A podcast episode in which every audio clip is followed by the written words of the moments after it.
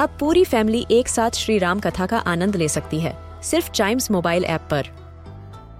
जानिए श्री राम के बचपन से लेकर दशानन वध तक का सफ़र। सरल रामायण, घर के सभी सदस्यों के लिए। आज ही डाउनलोड करें चाइम्स मोबाइल ऐप एप्पल या गूगल प्ले स्टोर से.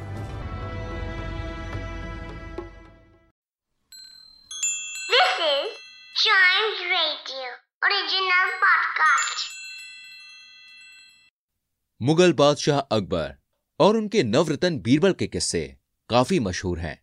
आइए सुनते हैं उनका एक नया किस्सा। दो कठिन प्रश्न।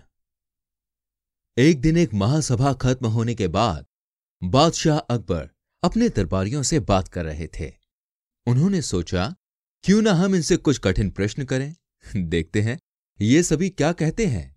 यही सोचते हुए उन्होंने अपने दरबारियों से पूछा किस नदी का पानी सबसे अच्छा है? सब एक दूसरे को देखने लगे और फिर सब दरबारियों ने एक साथ जवाब दिया महाराज गंगा का पानी सबसे अच्छा है। सारे दरबारियों का जवाब सुनने के बाद बादशाह की नज़र बीरबल पर पड़ी जो बिल्कुल चुप बैठे थे। ये देखते ही बादशाह ने बीरबल से पूछा आप चुप क्यों हैं बीरबल? आपने हमारे सवाल का जवाब नहीं दिया? बीरबल ने इस पर थोड़ा सोचा फिर एक गहरी सांस ली। और विनम्रता से जवाब दिया, महाराज, यमुना नदी का पानी सबसे अच्छा है। बीरबल के जवाब से बादशाह काफ़ी हैरान थे। उन्होंने बीरबल से फिर पूछा, ये क्या कह रहे हो बीरबल? क्या तुम होश में हो? आपकी पवित्र पुस्तकों ने गंगा नदी को शुद्ध और पवित्र माना है।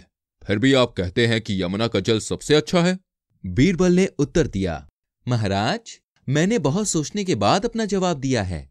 मुझे नहीं लगता कि हमें पवित्र अमृत के साथ पानी की तुलना करनी चाहिए। तो इसलिए मैंने कहा कि यमुना का पानी सबसे अच्छा है। बीरबल का जवाब सुनकर सभी दरबारी हैरान थे, लेकिन बादशाह इस बात से सहमत थे और उन्होंने बीरबल से कहा, मैं तुम्हारी बातों से सहमत हूँ बीरबल। थोड़ी देर के बाद उन्होंने दूसरा प्रश्न अपने दरबारियों से पूछा, वो कौन सी ऐसी चीज़ है जिस पर चंद्रमा और सूर्य का प्रकाश नहीं पड़ता?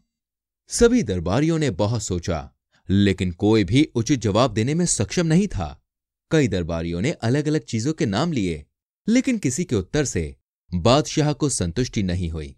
तब बादशाह अकबर ने बीरबल से पूछा, जो फिर से चुपचाप बैठे हुए थे।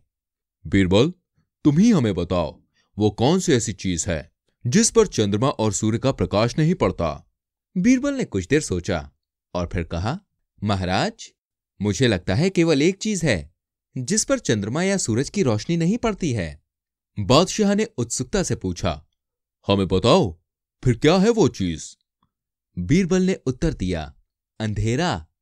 ना तो चंद्रमा का और ना ही सूर्य का प्रकाश उस पर पड़ता है। बीरबल के चतुर उत्तर को सुनकर बादशाह अकबर और सभी दरबारियों ने बीरबल की बुद्धिमानी की बहुत प्रशंसा की।